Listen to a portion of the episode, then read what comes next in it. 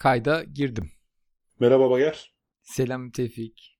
Yeni bir rastsal yürüyüşün adımını, ilk adımını atalım. Evet, güzel. Kelimemi seçtim. At abi. Güzergah. Güzergah. Evet. Ve sır.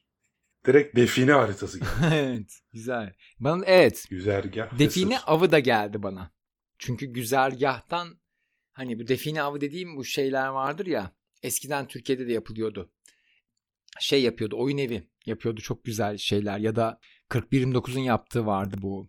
Yaman Gezgin kayboldu, ritmi koru falan böyle. Atıyorum bir yere gidiyorsun mesela. Bir şey anlatayım önce oyun evinin yaptıklarını.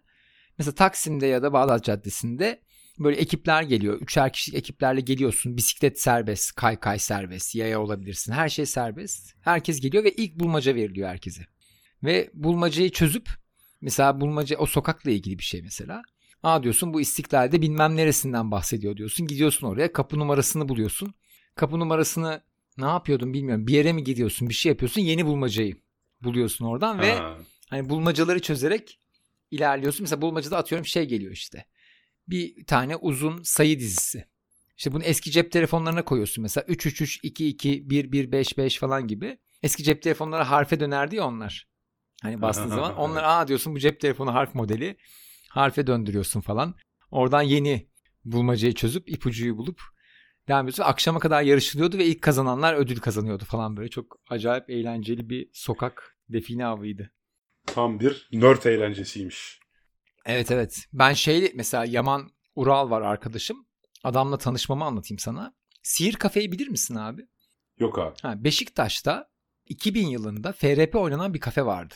Çok manyak Ha. bir şeydi. Bizim Kayra Keri Küpçü bilir orayı. Ha işte bak çok acayip. Bizim de bir sürü insanla orada tanıştık. Bir gün gittim orada. Bir tane mühürlü bir şey var. Duruyor arkada. Bu ne dedim? Bilmiyoruz abi dediler. Üzerinde 5 TL gibi bir şey yazıyor. Ulan gaza geldim ver abi dedim. 5 TL'yi verdim aldım. Mührü bir kırdım. Mührün içinde bir hikaye anlatıyor.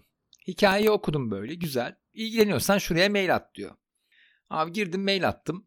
Sonra diyor ki Topkapı Sarayı'nda bilmem ne taşının altında ne var diyor. Neyse abi gidiyorsun Topkapı Sarayı'na falan. Taşın altına bakıyorsun. O mail adresine cevap atıyorsun bu var diye ve o sana bir sonraki bulmacayı veriyor. Sonra ben bu bulmacaları yapan adamla tanıştım işte Yaman Ural'la. Ve işte hatta ona ilk gün elimde Masalın Biçim Bilimi kitabı vardır bu ünlü Vladimir Prop'un. O vardı onu verdim falan. Yaman'la çok acayip arkadaş olduk ve Yaman yıllarca bunu internetten tanımadığı insanları oynattı herif. Yani ve çok acayip şeyler yaşamış mesela. Bazı bulmacaları esnaf çözüyor. Rüşvet almaya başlıyor cevabını vermek için falan. Yani böyle yani bizim esnaf niye böyle? İnanılmaz ya. Esnaf müdahalesi var yani. Adamlar anlatıyor hikayeyi falan. İşte ya da bazen bulmacada başka biriyle tanışman gerekiyor. Anladın mı? Yani başka bulmaca çözen biriyle beraber çözmen gereken. Git bilmem kimle tanış ve beraber çözün falan gibi. Adam böyle bayağı o dönem sokak macerası şeyi veriyordu yani. Formsuz bir oyun yapmıştı. Şimdi ben liseyi yatılı okudum. Bu insanların FRP oynadıklarını hep duyuyordum. Hı hı. Hani az çok Heroes Might and Magic oynamışlığım falan Hı var. hı.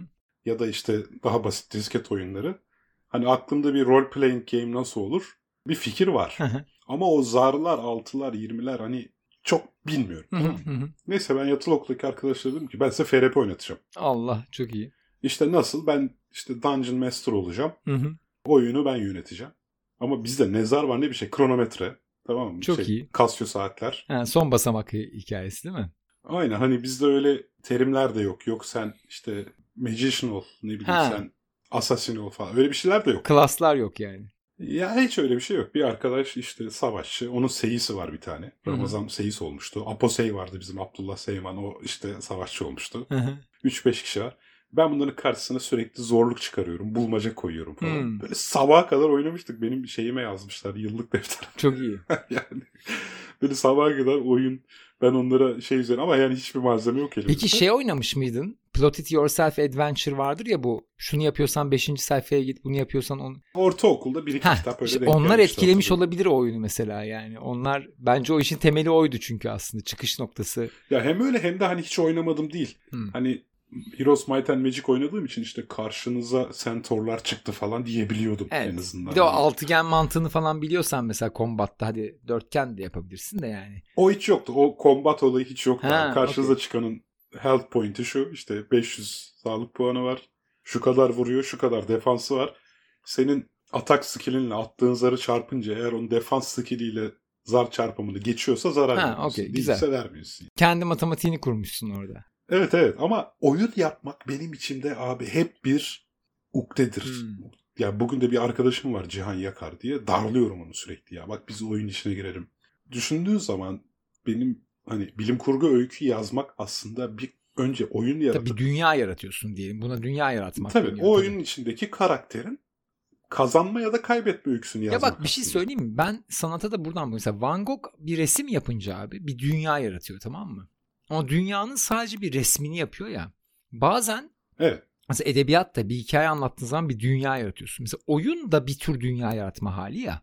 Ve daha da aynen. içine girme şansı verdiği için evet çok iyi anlıyorum dediğini. Yani bende de çok benzer bir şey vardı. Bizde şeyle başladı. O dediğim kitaplarla başladı. Sayfaya attığı kitaplar ve bir sonra kitaplar bitti. Bir de biz küçükken internet falan yok yani bir şey yok. O yüzden kuzenler Filiz hatırlıyorum yani büyük kuzenim. Bize oyunlar yazmaya başlamıştı böyle. Hatta girişte başlangıçta bakkala gidiyorduk. 100 liramız var. ip alıyoruz, merdiven alıyoruz falan. Sonra başımıza gelenlerle çözmeye çalışıyoruzlarla başladı.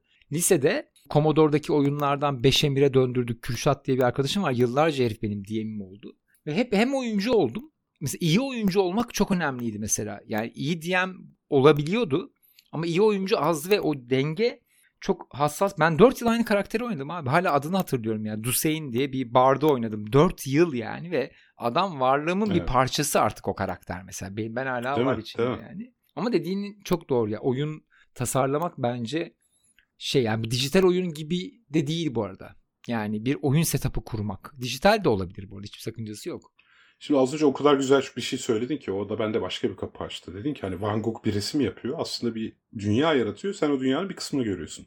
Şimdi bu simülasyon hipotezi vardır Hı hı. ya. Acaba bir simülasyonda mı yaşıyoruz falan. Bunu böyle felsefeciler tartışırken karşı hipotezlerden bir tanesi şu. Hiçbir hesaplama gücü enerji olarak evrende tüm bu olayları, tüm bu evrenin görüntüsünü bu kadar yüksek kalitede üretmek için Yeterli değil. yeterli değil. Ama bu evrendeki hiçbir hesaplama gücü yeterli değil bu arada. Yani yine de buna bir karşı hipotez var. O senin çok hoşuna gidecek bak. O da diyor ki sadece baktığımız yer render ediliyor olabilir. Ha evet evet evet. Ya bu çok acayip bir konu. Yani bu tam işte Van Gogh'un resim yapması gibi. Sadece baktığın yer render edilmiş. Bir dünya var. Ya işte kuantum deneylerinde bu çift yarığı falan da böyle yorumluyorlar ya birazcık aslında. Bunu o hipotez oraya biraz dayanıyor gibi duruyor ama tam emin değilim oradan. Yani baktığın yerde oluyor bir şey, bakmadığın zaman olmuyor ne demek? Oradaki bakma ne demek? Tabii çok karışık konu. Yani insan bakması gibi bakma değil. Ya bir maddenin olması da bir bakma olabilir. Çünkü ona yani onu absorbe eden bir şey var orada aslında. Ve o çok ilginç yani. Hmm, evet çok garip. Olabilir o zaman render gücü acayip düşüyor baktığında. Hatta şeyse bu hani bazı oyunlar bilgisayarında çalışıyor ya online oyunlar. Yani bilgisayarını kullanıyor. Dolayısıyla Evet. bizi kullanıyorsa render için daha da verimli yani.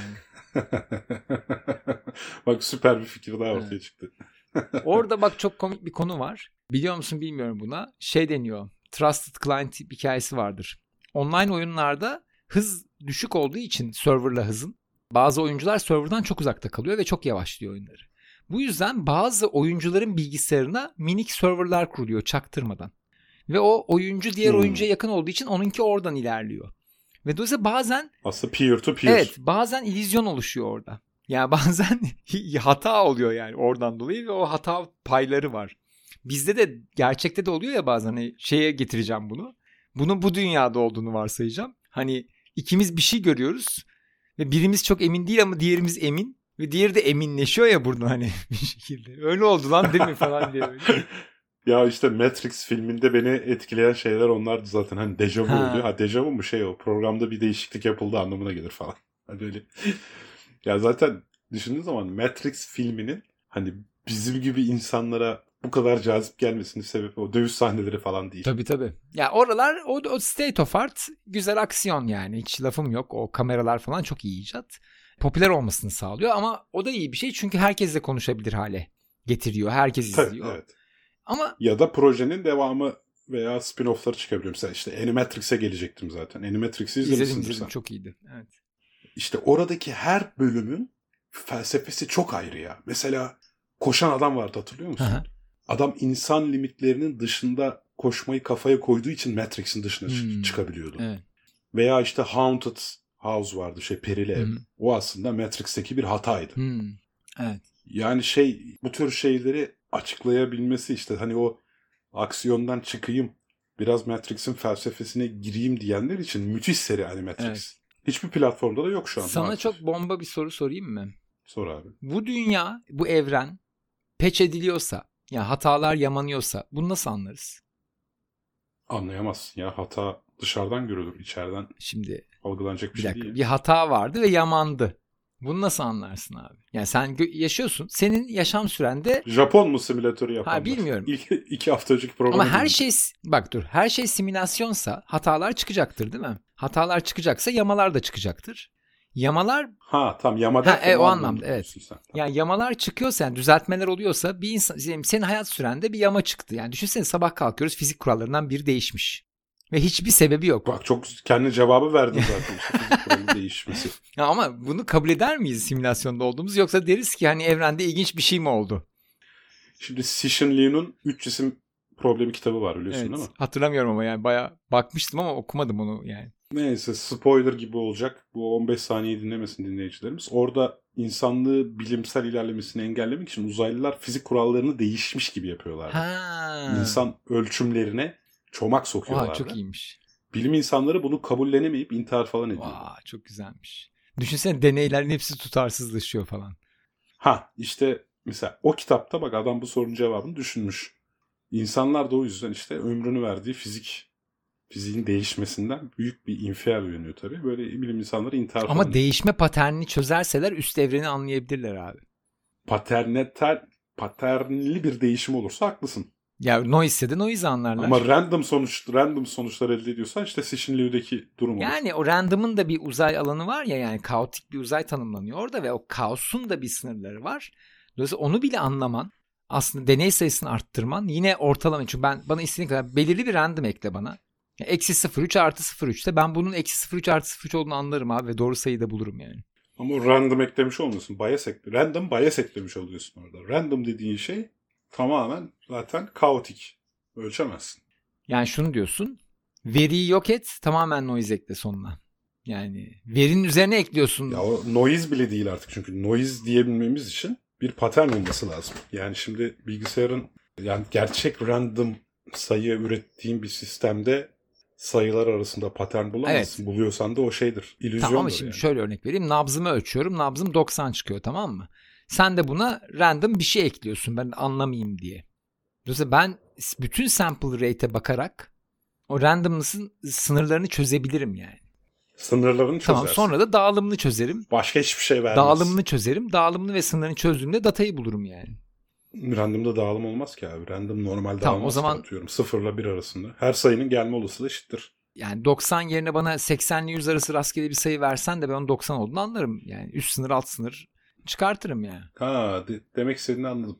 Ama bu random eklediğin ha. Bak ilginç problem geldi.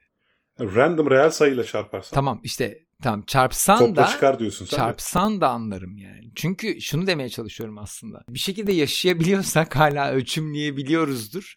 Sürekli patern değiştirmesi lazım adilerin. Yani sürekli bir şeyi değiştim. Yoru, yorgundan gebermem lazım yani. Random'ın minimum ve maksimum aralıklarını da random sayıdan seçiyorsun. Ta, evet, evet, evet, evet, evet, evet. Öyle bir şey yapması lazım. Yani. O zaman işler karışabilir. Dur bakayım. Aa, 15 Tamam, dakika olmuş hadi bitirelim. görüşürüz. Hadi görüşürüz haftaya.